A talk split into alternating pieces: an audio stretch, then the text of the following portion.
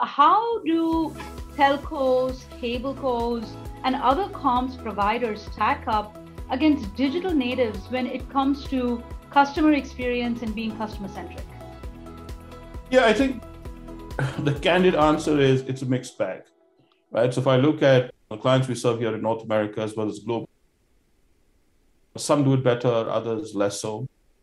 The irony is there has been no better time for our communication service providers to take on digital natives and serve the SMB community.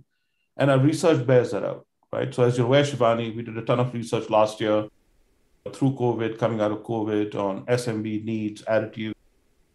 We've done a lot of research around customer mindsets, which are the mindsets that best predict customer growth patterns. And there are a few themes that come out of all of this research, which I think are interesting. Number one, SMBs are investing a lot more than they ever have before, right? So if you look at information, communication, technology, everything that's part of a digital transformation for a small business, they're investing in it massively. Number two, even though they're investing in it, they are really worried about the level of complexity associated with making those decisions, right? So lots of software, lots of hardware decisions, lots of vendors to go work with. So they all want to kind of simplify it and work with fewer providers.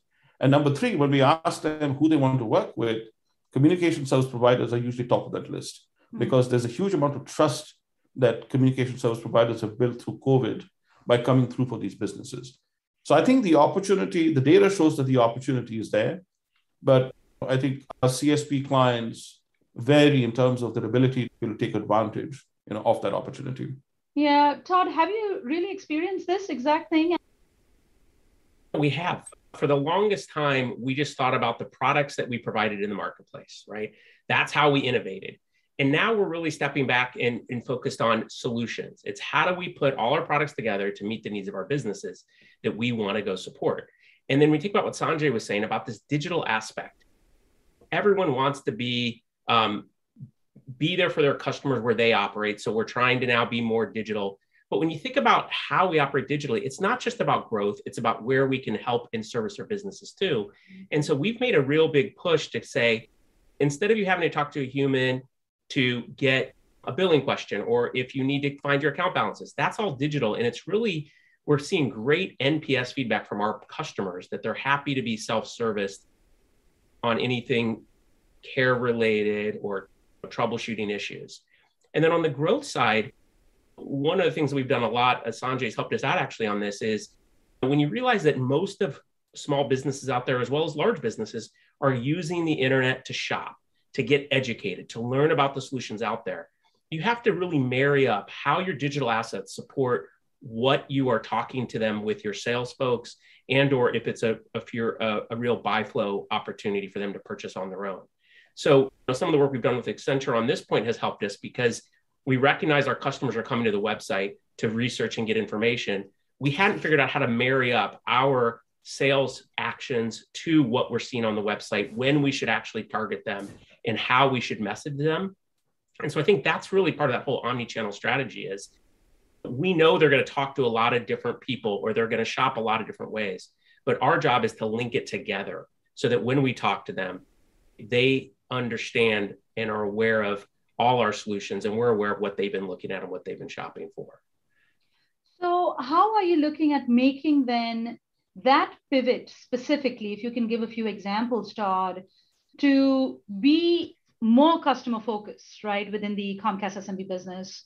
Basically, how, how what are you doing in order to meet the customer where they are? So, if you think, so we have a bunch of different sales channels. But one of the ones that really speaks to this, I think, is how we target customers. What we've done is we built campaigns that looked at each segment of our population and determined first what message that we want to have for those customers and those prospects. And then we actually determined how and when we want to reach out to them for different methods. Sometimes we want to email them followed up by a phone call. Sometimes we want to email them followed up by a direct mail piece. Sometimes we want to email them and just do a second email. And so we basically have to meet each type of customer wants to be interacted with differently, typically based on a segment or their vertical. And so we've built campaigns for each of those type of verticals to be more in line with how those customers want to be communicated to.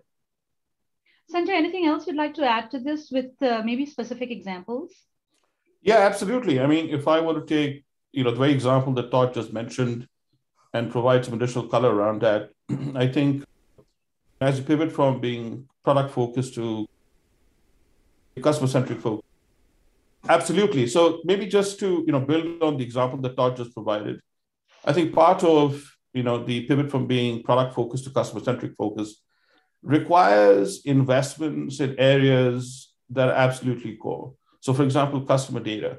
We know that when you look at SMBs, they're constantly moving, they're opening, they're closing, they're opening new locations. And so, one of the things that you struggle with is how do I make sure I have the right customer data to send those campaigns out? So, from an Accenture standpoint, we're using interesting AI and ML techniques, right, to be able to augment the customer data that our clients have. Another aspect would be most of our CSP CSPs tend to bombard their clients with a lot of email campaigns, right? And so some of the stuff that we're doing with Todd is how do we get more focused on when to actually send those campaigns out? So a lot of research shows us, for example, that the best time to cross-sell, upsell a new customer is within the first 45 to 120 days, right? So how do we use that window to intelligently send them the right communication, the right offers that they will respond to effectively? So I think there's a lot of there's a lot of plumbing behind being customer centric that I feel our clients need to invest in, and many like Comcast Business are investing in. But Todd, why would the customers come to you for this? Why not any of the other competitors, or for that matter, even digital natives? Why Comcast Business? Well, look, I would say first of all, we have great products. So uh, these products we've turned into solutions. So I think that's number one. But actually, what we've done, and we've made a real concerted effort across our company to do more than just offer great solutions to our prospects and customers. We've launched efforts to, to be more socially conscious. So we have our RISE program. This is targeting our minority owned businesses to support. We know during COVID, especially, their businesses were hit hard. And so we've made an effort from a social outreach perspective. With this, our RISE program, we've donated over $12 million to small businesses in year one. And next year, we're now going to expand Rise to not just target minority owned businesses, but also female owned businesses so that we can even expand the net bigger. We also look at NPS every month.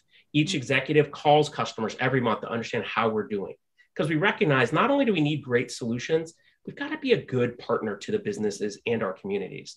And that also showed up in how we worked with customers during COVID we know customers were hit hard. Some of them hit harder than others. And so we worked on specific billing plans for our customers so that during their hard times, they could still support their businesses with our solutions. And we did the same thing with our employees. We made sure our employees felt safe during COVID, whether that where they worked remotely and or had the right PPE to support them and keep them safe. So for us, I think it's not just the great solutions, but it's being a good partner to our business community and just to be a good social uh, company in the marketplace. Love this. But then, is this really delivering results? Where is the impact uh, from these changes that you're seeing, Todd? Well, I think they show up in two places. First, you look at our first is important is you look at our top line revenue growth coming out of a pandemic. There was no play, but Comcast, as we reported, we've had a great year.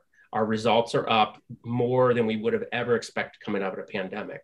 So we're very comfortable with our top line revenue growth. But then actually, we also look at NPS. I touched on this a little bit earlier, but we watch this all the time and we see our NPS scores at all time highs. So we see it on both sides. We see how customers are showing us with their purchasing, but they're also telling us that they're happier the way Comcast is treating them and supporting their businesses. That's great, Sanjay. Uh, maybe you could provide a few examples of the impact that yeah. you see communication service providers actually having with this pivot? Uh, absolutely. In fact, uh, I can provide a pretty good example that should resonate well with Todd too, because we did the work at Comcast Business. So these omni-channel campaigns that Todd was talking about, right, where we're really focused on specific segments, what's the customer value proposition. A couple of years ago, we ran 17 campaigns, wow. right, and we tested those campaigns across a pilot group and a control group. Uh, so the control group, you know, basically had you know existing data, existing campaigns, and the pilot group had the benefit of all the things that Todd and I were talking about. I think on the 17 campaigns, we beat 16 campaigns on every single sales metric that we had identified, right? And we beat those metrics by about 12 to 15%. So that's like a very tangible example, you know, of how when you're when you're omni-channel focused, really focus on your customer, you've got the right data, you've got the right insights, you've got the right marketing sales motions, you can drive much uh, better business results compared to BAU practices.